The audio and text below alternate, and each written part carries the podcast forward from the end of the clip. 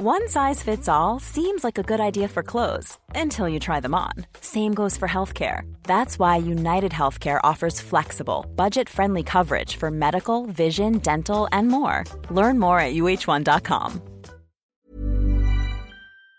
Provoquer la chute de la pluie en modifiant le climat artificiellement, c'est l'une des promesses de la géo-ingénierie, une technique censée répondre aux besoins de certains pays, notamment pour lutter contre les sécheresses. Cela dit, cet ensemble de techniques sont très très contestées. Mais alors pourquoi est-ce qu'on en parle autant ces dernières semaines dans des situations de sécheresse dans pas mal de pays du monde? Salut c'est Hugo, j'espère que vous allez bien. On est donc parti pour une nouvelle semaine et c'est le sujet à la une des actualités du jour en formule été, présenté donc par les journalistes de l'équipe. Je vous laisse avec Blanche. Merci Hugo et salut tout le monde. Depuis plusieurs années maintenant, la Chine pratique le renforcement artificiel des précipitations en d'autres termes, elle provoque artificiellement de la pluie pour répondre aux besoins de sa population et de son économie. Cette technique, ça fait partie de ce qu'on appelle la géo-ingénierie. Comme Hugo vous l'expliquait, la géo-ingénierie, c'est une technologie encore en développement mais très contestée qui vise à modifier le climat et l'équilibre énergétique terrestre. Le principe, c'est en fait de s'attaquer aux effets du réchauffement climatique plutôt qu'aux causes. La technique dont je vous parlais juste avant et qui est notamment utilisée en Chine,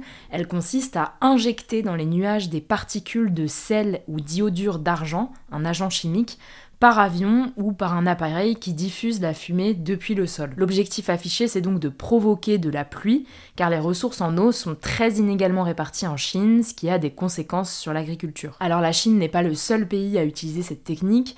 Aux États-Unis, le gouvernement a annoncé en mars un investissement de 2,4 millions de dollars pour multiplier les campagnes d'ensemencement des nuages c'est comme ça qu'on appelle ça, dans les 7 États de l'ouest des États-Unis. C'est une technique qui existe depuis les années 50. Cette technique est également utilisée en France, dans une vingtaine de départements, pour éviter les orages de grêle au printemps et en été, qui peuvent parfois être destructeurs pour les cultures. C'est l'ANELFA, l'Association nationale d'études et de lutte contre les fléaux atmosphériques, qui s'en occupe. Alors là, on parle d'ensemencement des nuages, mais il existe plusieurs techniques de géo-ingénierie, il y a aussi le fait d'envoyer dans l'atmosphère des ballons remplis de dioxyde de soufre. L'idée, c'est de refléter les rayons du soleil pour ralentir le réchauffement climatique en réduisant la quantité de rayonnement solaire reçu par la Terre et l'atmosphère. Bon, je sais c'est des mots un peu compliqués, mais en gros c'est une sorte de crème solaire pour la Terre. Il y a aussi une autre technique, le fait de déverser de la chaux dans les océans pour retarder l'acidification des océans. Alors je vais pas tout vous citer, il y a énormément d'exemples, mais je vous mets des liens en description si vous voulez en savoir plus. Alors est-ce qu'on a des données plus précises sur ces technologies et est-ce qu'il y a des risques? Eh bien pour l'instant on a très peu de connaissances sur l'impact sanitaire et environnemental de ces techniques.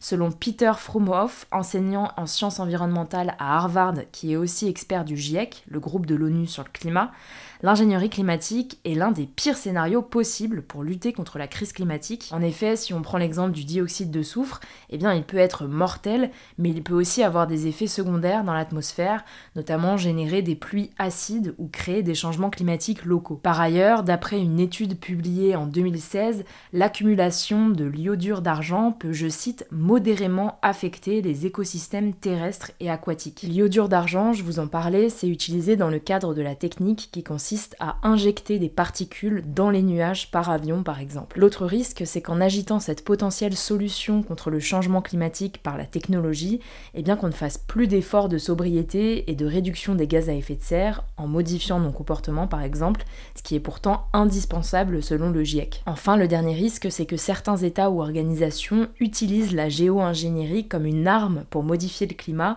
et que toutes ces manipulations de la météo se fassent sans aucun contrôle. Ce qui est sûr, c'est que certains scientifiques appellent à la mise en place d'un traité international pour réglementer toutes ces techniques. Bref, c'est un sujet absolument passionnant qu'on n'a évidemment pas le temps de traiter dans son intégralité dans ce format. En tout cas, on en reparlera très certainement plus en détail, notamment sur la géo-ingénierie utilisée dans la lutte climatique.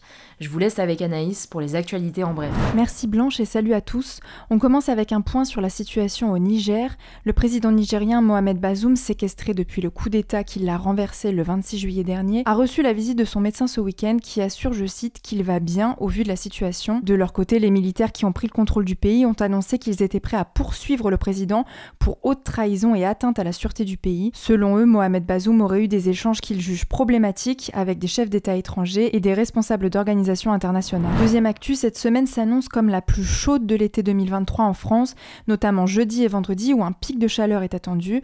Ce jour-là, les températures vont dépasser les 30 degrés dans le nord de la France et pourraient atteindre 38 degrés, notamment en Rhône-Alpes et dans les Pyrénées. Et pour info, cette vague de chaleur devrait se poursuivre jusqu'à la rentrée scolaire, début septembre. La semaine prochaine est déjà annoncée avec des températures nettement supérieures aux moyennes de saison, selon Météo France. Troisième actu, toujours en France, six migrants afghans sont morts après le naufrage de leur bateau ce samedi dans la Manche, au large du Pas-de-Calais. Alors au total, 49 personnes ont été secourues et une à deux personnes sont toujours portées disparues. La semaine dernière, les tentatives de traverser depuis le nord de la France pour rejoindre le Royaume-Uni se sont multipliées, notamment en raison des conditions climatiques Jeudi, le gouvernement britannique a ainsi recensé un record de 755 arrivées en une seule journée. Quatrième actu, le coût de la vie étudiante pour la rentrée 2023 a augmenté de 6,47% par rapport à l'année dernière, selon une étude publiée ce lundi par l'UNEF, l'Union nationale des étudiants de France.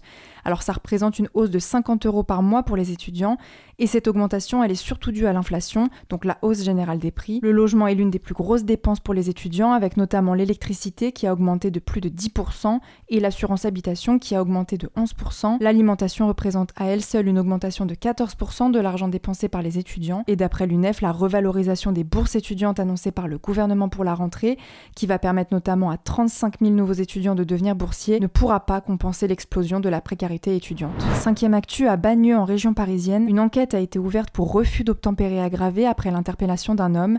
Une vidéo, vue plus d'un million de fois sur les réseaux sociaux ce week-end, montre une voiture de police percuter l'homme en question, puis deux policiers se précipitent alors sur lui alors qu'il se relève et l'immobilise, le visage au sol. Alors d'après la préfecture des Hauts-de-Seine, l'homme aurait refusé d'obtempérer, grillé un feu avec son véhicule, puis percuté une voiture de police, avant donc d'être interpellé. On vous tiendra au courant. Enfin, on termine avec une actu sportive. L'ancien basketteur français Tony Parker est rentré officiellement au NBA Hall of Fame. Alors pour faire simple, c'est une sorte de panthéon du basket qui honore les joueurs, les coachs, les arbitres ou encore les dirigeants de la NBA, la division américaine du basket. Tony Parker a été quadruple champion de la NBA avec l'équipe des San Antonio Spurs et il devient le premier Français de l'histoire à obtenir cette distinction, réservée aux légendes du basket comme Michael Jordan ou Kobe Bryant, honoré après sa mort en 2021. Voilà, c'est la fin de ce résumé de l'actualité du jour. Évidemment, pensez à vous abonner pour ne pas rater le suivant, quel que soit d'ailleurs l'application que vous utilisez pour m'écouter. Rendez-vous aussi sur YouTube et sur Instagram pour d'autres contenus d'actualité exclusifs. Écoutez, je crois que j'ai tout dit, prenez soin de vous et on se dit à très vite. Mom deserves the best, and there's no better place to shop for Mother's Day than Whole Foods Market. They're your destination for unbeatable savings, from premium gifts to show-stopping flowers and irresistible desserts. Start by saving 33% with Prime on all body care and candles. Then get a 15-stem bunch of tulips for just $9.99 each with Prime. Round out Mom's menu with festive rosé, irresistible berry chantilly cake, and more special treats. Come celebrate Mother's Day at Whole Foods Market.